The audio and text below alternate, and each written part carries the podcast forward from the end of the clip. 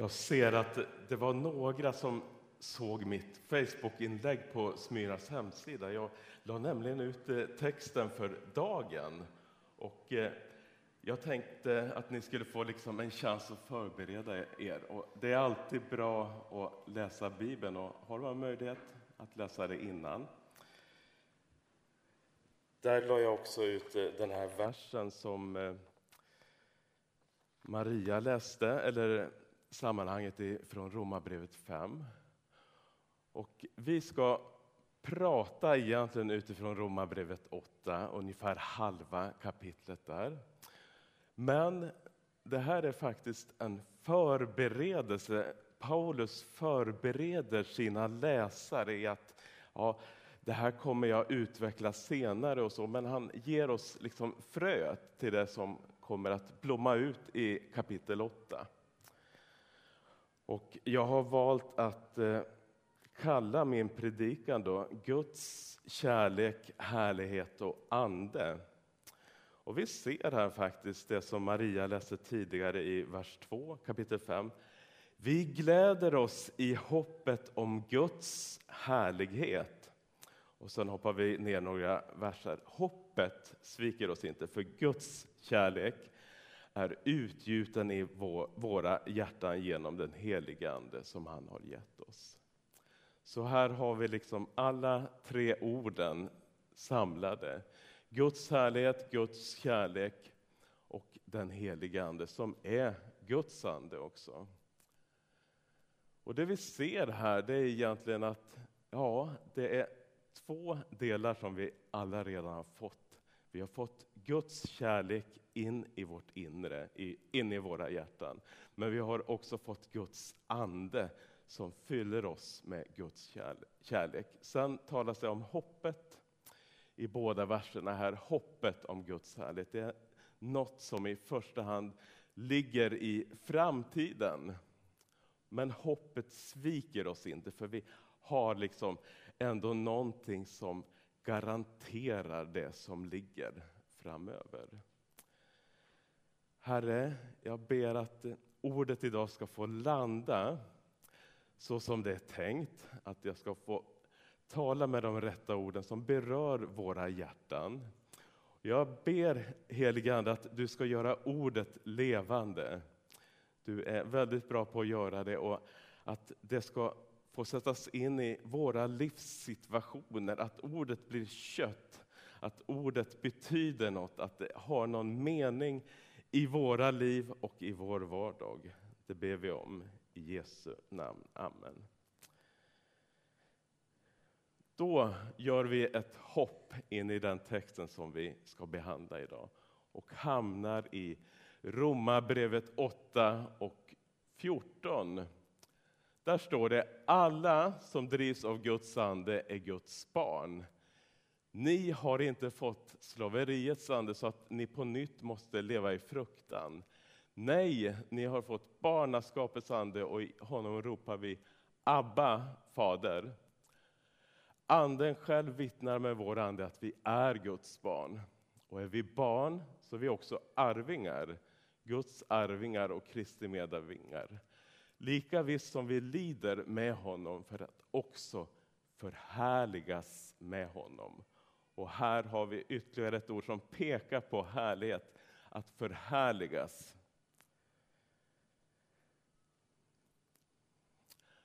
Om vi har tagit emot Kristus i våra liv, om vi vandrar med honom, så har vi också en förvissning om att vi tillhör Gud. Det finns ett vittnesbörd i vårt inre att vi är Guds barn och Gud är vår far.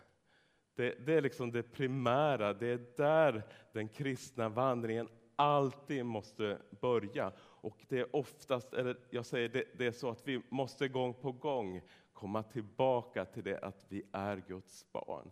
Det är utgångspunkten för allt som vi gör i våra kristna liv.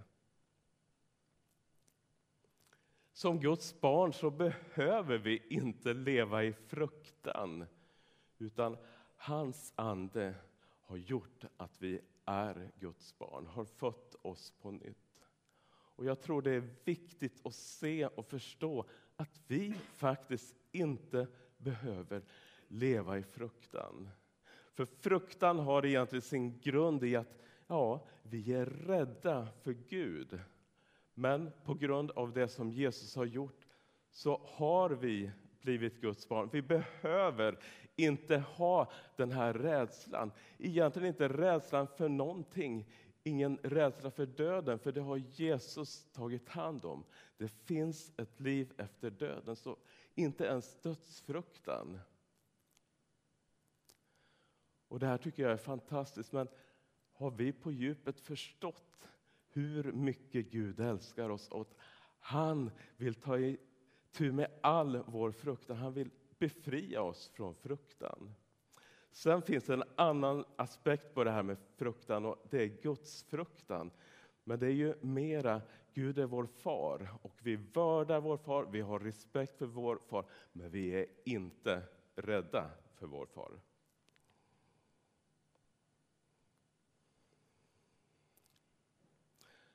Det står att anden är inom oss och anden är en garant. I eh, 1917 års översättning så talas det om en underpant. Och pant, då tänker jag i alla fall på panta flaskor. Och eh, det gjorde jag som liten och jag tyckte det var rätt fantastiskt för då kunde man åka på affären och sen för en pantflaska så kunde man få en sån här keck. Check hette det på den tiden, nu heter det Kicks. Det är en avlång lakritsbit. Jag tror att det är några av er som känner igen det, men jag har alltid haft en svaghet för dem. Och det var liksom, åh, nu har vi hittat en pantflaska här. Nu cyklar vi till affären och kvittar ut och får en check, en Kicks istället. Och jag gör fortfarande det att jag ibland när jag är iväg och handlar så åker den där kicksen med i matkorgen. Och det är fortfarande rätt gott det där. Men jag har märkt, jag har tänkt på det att på den tiden så motsvarade en pantflaska en kicks. Och idag så får du betala med fem pantflaskor för att få motsvarande det har varit en ganska kraftig inflation på den där lakritskolan kan man säga. Det kostar 5 kronor idag, då kostar det 60 öre ungefär. Så är det inte med den heliga Ande som vi har fått som underpant, som vi har fått som garant. Utan det, på, det pekar på något betydligt större som vi nu inte är riktigt medvetna om, men vi kommer bli långt ifrån besvikna den helige Ande pekar på något större.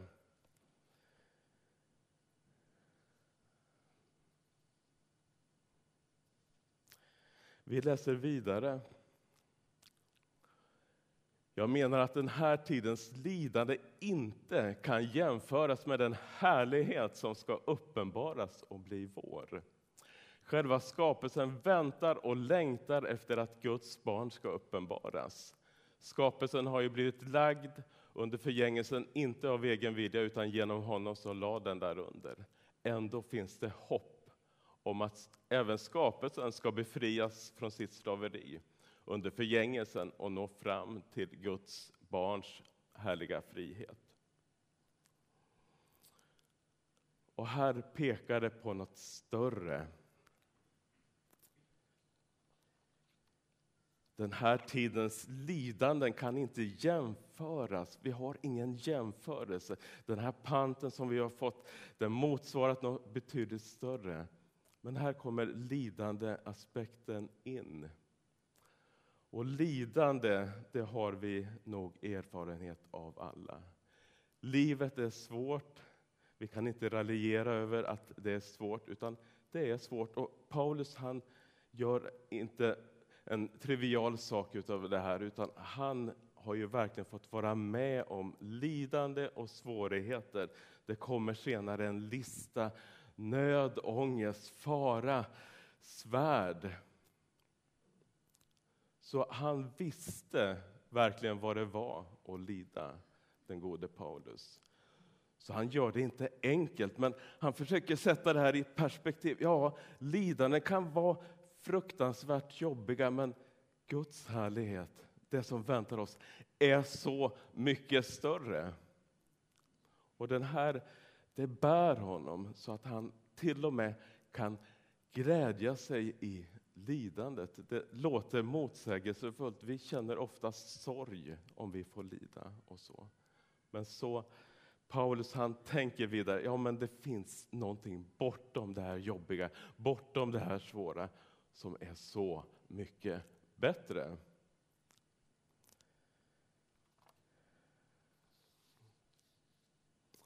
Och jag tänker, om vi tänker tillbaka i våra liv, ja, det har varit motgångar, det har varit svårigheter. Sen är det ju alltid så när man ser tillbaka, ja, då kommer man kanske ihåg, ja men det var jobbigt då. Och det här jobbiga, det känns inte lika jobbigt nu. Men skulle vi liksom ta det här sammantaget så, allt det jobbiga vi hade varit med, har varit med om i våra liv, så tror jag att det verkligen skulle göra oss betungade. Det skulle kännas svårt om vi liksom verkligen kände det, hur vi kände för varje gång, hur svårt det var.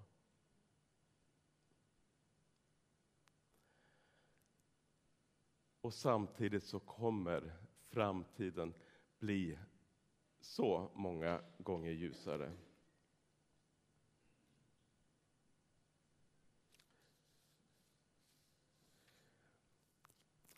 Vi fortsätter här. Ursäkta. Nej, du kan gå tillbaka till den förra. Jag tog fel sida här. Hur är det då med härligheten? Ja, det låter ju ganska mycket som den ligger i framtiden. Den ligger framöver. Den är inte så mycket här och nu som Guds kärlek som har ingjutits i våra hjärtan genom den helige Ande. Så kärleken och anden är någonting påtagligt som vi kan leva i här och nu. I Hebreerbrevet 6 och 5 så tar författaren upp och talar om att de kristna som brevet är adresserat till, de har smakat den kommande världens krafter. Och här kan vi läsa in den kommande Eh, världens härlighet också. Så den kommande världen, det som kommer, det som är på gång, himlen som kommer den framtid som vi går till mötes, den kan vi redan få smaka här och nu. Och jag tänker mig lite grann i den bilden. Tänk en gråmulen dag. Tänk om alla dagar var gråmulna och tråkiga och vi såg aldrig solen. Och sen helt plötsligt vid något tillfälle så är det som att solen letar sig fram genom molnen och träffar oss. Och det blir en glimt utav det som finns där ovan. Solen möter oss. Och jag tänker, så är det med himmelen. Att himlen ibland landar, eh, landar på jorden, blir påtaglig för oss. Gud berör, Gud hedar. Gud sätter oss fria på olika områden. Vi känner Guds närvaro, Guds närhet. Och då har vi fått en försmak på den härlighet som väntar. Samtidigt så kommer det hela tiden att överträffa våra tankar. Det kommer bli så mycket bättre.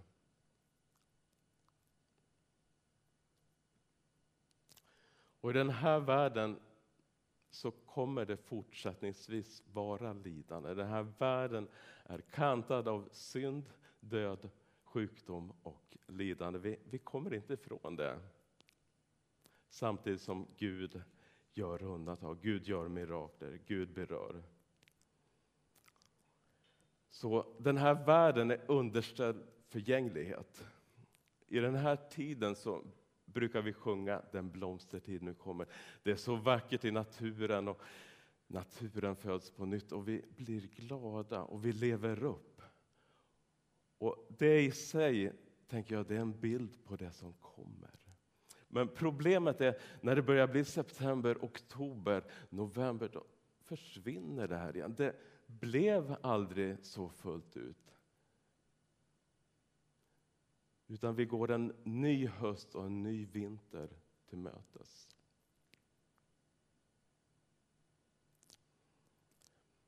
Och så är det med oss människor från den dag då vi föds. En nyfödd baby, det är något helt fantastiskt. Ett nytt liv som kommer. Men det lilla barnet är underställd den här förgängelsens lagar. En dag så kommer personen i fråga dö. Den här personen kommer uppleva lidande genom livet. Det finns ett parallellställe i Andra Korintierbrevet till Romarbrevet 8. Och den som har läst och gjort den föreslagna hemläxan där, läst både Romarbrevet 5 och Romarbrevet 8, kan med fördel också läsa Andra Korintierbrevet kapitel 3 till kapitel 5. Det tar också upp, och det är liksom parallellspår till det som sägs här. I kapitel 4, vers 16-17, den har vi inte på projektorn, så säger Paulus, även om vår yttre människa bryts ner förnyas vår inre människa dag för dag. Vår nöd, som är kortvarig och väger lätt, bereder åt oss en väldig och överflödande härlighet som väger tungt och varar för evigt. Så här har vi liksom den inre människan och den yttre människan. Den yttre människan som är underställd förgängelsen, som bryts ner dag för dag. Men om Jesus bor i ditt liv, om den helige Ande har kommit in i ditt liv, så förnyas vår inre människa dag för dag. Vi får lära känna Gud på ett djupare sätt. Vi får leva och uppleva saker tillsammans med honom. Hans ande verkar i oss och gör ett verk, gör en helgelseprocess på insidan. Vi går, som Paulus säger lite tidigare i sammanhanget, från en härlighet till en annan härlighet. Redan här och nu på insidan.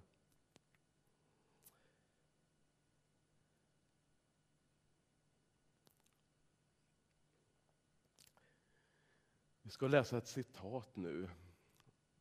Jättebra. Och det är C.S. Lewis, en tänkare, en engelsman, en av, av de största apologeterna, trons försvarare under 1900-talet, som har betytt väldigt mycket för vårt tänkande som kristna idag. Och mest känd är hans Narnia-serie, som han har skrivit barnböcker, men som fördel också kan läsas Eh, att vuxna läser det. Men eh, han säger i en predikan som han faktiskt höll nästan på dagen för 80 år sedan, 1942 den 8 juni. Och det är från en predikan som jag tycker liksom är bland det bästa som, har, som han har formulerat. Det är så kärnfullt allting. Nature is mortal, we shall outlive her. When all the sons and Nebali have passed away, each one of you still be alive. Nature is only the image, the symbol, but it's a symbol Scripture invites me to use. We are summoned to pass through nature beyond her into that splendor which she fitfully reflects, and in there, in beyond nature, we shall eat of the tree of life. Naturen är dödlig, vi kommer att överleva henne. När alla solor och, solar och nebulosor har försvunnit kommer var och en av er fortfarande vara levande. Naturen är bara bilden, symbolen, men det är en symbol som naturen inbjuder mig att använda. Vi är kallade att passera genom naturen, bortom henne, in i den härlighet som hon så passande reflekterar. Och där inne bortom naturen kommer vi att äta av livets träd. Och livets träd, det omnämns i början i skapelseberättelsen. Edens lustgård, där stod livets träd. Men den omnämns också i slutet av vår bibel, i Uppenbarelseboken. Att vi ska få äta av livets träd. Så Gud, han håller på att återupprätta sin fallna skapelse. Vi vänder blad här och vi läser vidare från vers 22. Vi vet att hela skapelsen gemensamt fortfarande suckar och våndas. Och inte bara den, utan också vi som har fått Anden som förstlingsfrukt suckar inom oss och väntar på barnaskapet. Vår kropps förlossning. I hoppet är vi frälsta, men ett hopp som man redan ser uppfyllt är inte längre något hopp. Vem hoppas på det han redan ser? Men om vi hoppas på det vi inte ser så väntar vi uthålligt. Så hjälper också Anden oss i vår svaghet. Vi vet inte vad vi borde be om, men Anden själv vädjar för oss med suckar utan ord. Och han som utforskar hjärtan vet vad Anden menar eftersom Anden vädjar för det heliga så som Gud vill.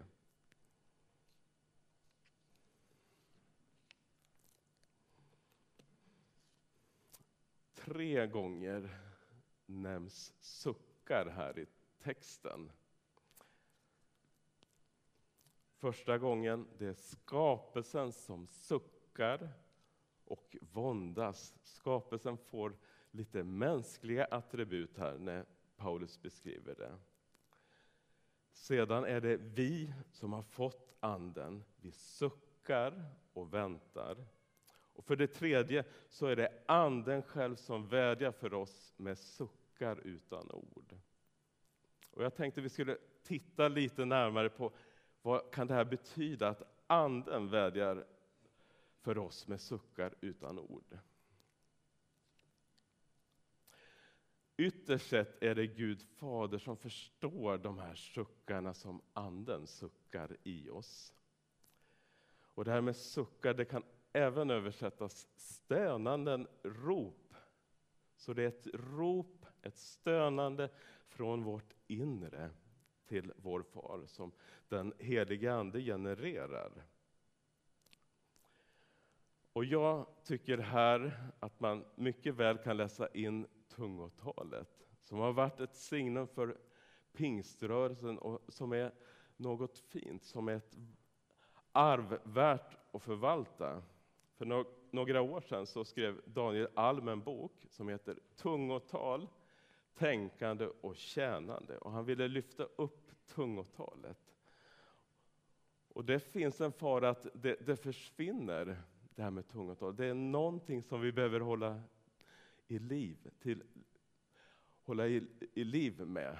Det, det är viktigt, tror jag, det här med tungotalet står det i Första Korintierbrevet 14 och 2. Den som talar tungomål talar inte till människor utan till Gud, för ingen förstår honom. Han talar hemligheter. Och jag ser en likhet här med anden som suckar utan ord, eller ropar utan ord. Och jag tänker det här begripliga ord, och tungotalet är ju inte begripligt, men ibland så kan vi i vårt tungotal kommunicera till Gud på det här sättet. Och någonting som är viktigt, det är att Anden forcerar oss aldrig, tvingar oss aldrig till att göra någonting. Men öppnar vi upp oss för den helige Ande så kan det bli på det här sättet. Den helige Ande kommer över oss och det blir suckar, stönar, rop och jag tänkte faktiskt ta några exempel omkring det här. Jag har varit med om ett antal gånger när jag har bett för människor att det har kommit över mig på ett ganska påtagligt sätt. Och det kommer som rop, det kommer som suckar, det kommer mer som stön. Och det kanske låter lite konstigt och, och lite märkligt, men samtidigt de människor som jag har bett för då har på ett märkligt sätt blivit berörda av Guds ande. Och här tänkte jag ta ett exempel. Jag gick i, bibelskola i början av 1990-talet. Och en söndagskväll så åkte vi ut några tillsammans med han som var rektor. Han hette John Mackay och som ni kanske hör på namnet, han var från Skottland. Och så en lugn, väldigt beläst man. Han hade doktorerat och så i teologi. Och han håller sin predikan och efteråt så är det människor som bjuds in till förbön, vilket vi senare ska göra här i det här mötet också. Och det kommer fram ett antal människor och vi har uppdraget att be för de här människorna. Och jag börjar be för en lite äldre gentleman, han kanske var runt pensionsåldern. En lugn person verkar det vara och så. Och jag börjar be och sen känner jag liksom hur Guds ande kommer över mig och det blir mer på det sättet att det blir en intensiv förbön. Det låter lite grann, men samtidigt så ser jag att Gud berör honom. Och vi åker tillbaka till bibelskolan eh, och morgonen efter så har vi en samling. Då. Han var rätt bra den här rektorn för han brukade uppmuntra människor när han såg någonting. Och eh, då berättade han lite grann vad som hade hänt allmänt kvällen innan och sen nämnde han om en person som han ville uppmuntra då, men vilket namn han hade svårt att uttala. Håkan, det här A med en liten cirkel ovanpå, det hade han som skotte oerhört svårt att uttala, så det blev något i stil med Hachen. Han hade jättesvårt, och jag tror han, han uttalade nog inte mitt namn då, utan han pekade på mig. Jo, Håkan, det blev ganska intensiv förbön igår och så, och jag gick fram och pratade med den här mannen och han hade blivit mycket påtagligt berörd och så. Så jag ville bara kolla att allt var okej, okay, sa rektorn här då. Och som det står, han som utforskar hjärtan vet vad anden menar eftersom anden vädjar för det heliga så som Gud vill. Det andra exemplet som jag tänkte på det är faktiskt en predikan som jag hörde ganska nyligen och faktiskt över samma bibelställe. Och predikanten pratade då om sin mormor och morfar som bodde ute i norra skärgården under andra världskriget. Och morfar där, mannen, han var ute i en båt och hade varit ute några eh, dagar och eh, det var väl en ganska stor besättning. De turades om att ha nattvakt och så på den båten. För det var ju kritiskt läge, det kunde liksom komma in minor och så vidare. Och eh, så var hans fru hemma då. Och mitt i natten så väcks hon. Och hon hade ju inte varit med om något liknande tidigare, men hon väcks mitt i natten och bara känner hur den helige Ande tar tag i henne och hon börjar be. Och hon börjar be utifrån det här sönande, det här ropandet och det här suckandet. Och sen när hon har gjort det så känner hon bara frid och somnar om igen. Samma natt när hennes man är ute på båten så väcks han. Och han börjar fundera, ja, varför väcktes jag nu? Ja, men jag ska gå upp och kolla om det är någon nattvakt som sitter nattskiftet här då. Och när han kommer upp så är det ingen på plats. Det har missats, någon kanske har försovit sig, vi vet inte riktigt. Men då tar han den rollen. Och han står där och ser helt plötsligt att ja, men där kommer den mina in och den kommer närmare båten. Nej men hjälp, jag måste grabba tag i båtshaken och sen försiktigt, försiktigt så skjuter han ut minan och den går förbi båten. Hade den minan träffat den båten så hade antagligen båten sprängts och alla omkommit. Mannen kommer i hamn och sen träffar han sin fru. Och de frågar varandra, ja, hur har det varit? Och de pratar om den här incidenten. Och de kommer fram att det här skedde samtidigt när hon vaknade upp mitt i natten och bad och då vaknade han upp mitt i natten. Och det räddade flera människors liv. Gud har kontrollen. Vi går vidare i texten. Vi vet att allt samverkar till det bästa för dem som älskar Gud, som är kallade efter hans beslut. Och Det här stämmer ju väldigt bra på det här paret som var med om den här incidenten mitt i natten. Det samverkade till det bästa. Dem som han för, i förväg har känt som sina har han också förbestämt till att formas efter hans sons bild så att sonen blir den förstfödde bland många bröder. Och dem som han har förutbestämt har han också kallat, och dem som han har kallat har han också förklarat rättfärdiga. Och dem som han har förklarat rättfärdiga har han också förhärligat. Jag har kursiverat i texten här och alla har. Det är ett antal har. Så allt det här Gud har gjort har redan hänt. Det är dåtid och det syftar tillbaka till Kristi försoningsgärning. Det Jesus har gjort. Allt är klart. Och man kan se det som ett frö som har ett DNA. DNA är klart, men det är inte utvecklat, det är inte klart. Men lägger jag fröet i jorden under rätt förutsättningar så är det kallat, det är förutbestämt till någonting. Det är förutbestämt att växa upp och bli en liten planta. Det är förbestämt att hela tiden växa och bli större och bli den blomma den är tänkt att vara. Så här tror jag vi ska förstå texten. Att allt är klart, men att vi får växa in i det här. Det är som en orsak-verkanskedja. Du och jag, vi är kända, vi är förutbestämda, vi är förklarade rättfärdiga. Vi har rätt ställning gentemot Gud. Det är inget som på något sätt påverkar den relationen. Förhärligad och allt på grund av Kristi försoning. Avslutningsvis så har vi några versar här.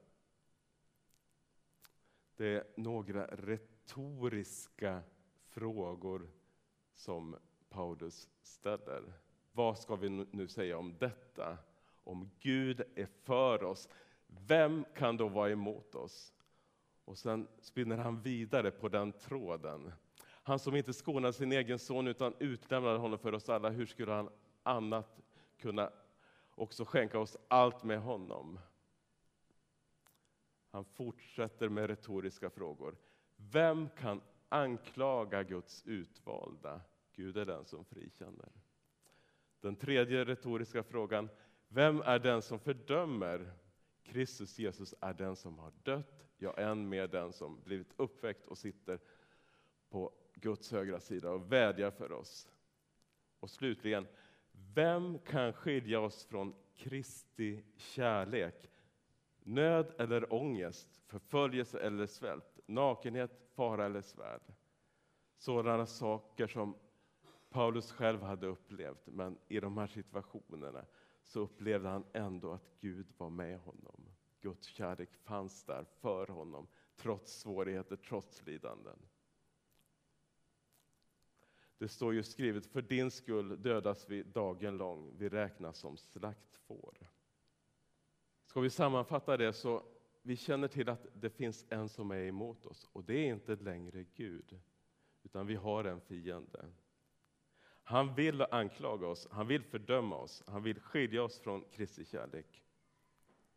Men så länge vi håller fast vid hoppet, vi läste om hoppet i början där i Romarbrevet 5, att hoppet, vi får aldrig släppa taget. Så har vi det här inom oss. Så har vi det här fröet som ständigt växer och förvandlas till likhet med Kristus. Vi blir mer och mer lika Kristus. Vi är på väg mot den härlighet som Gud har lovat. Och sen kan vi ta sista sidan där. Men i allt detta vinner vi en överväldigande seger genom honom som har älskat oss. Det här är grunden, Guds kärlek. Och fortsättningen är att vi tar emot den. För jag är viss om att varken död eller liv, varken änglar eller första, varken något som nu är eller något som ska komma, varken makter, höjd eller djup eller något annat skapat ska kunna skilja oss från Guds kärlek i Kristus Jesus, vår Herre. Vi behöver inte vara rädda oavsett vad som händer oss. Det finns en kärlek som är större och som Gud vill bevisa i varje situation.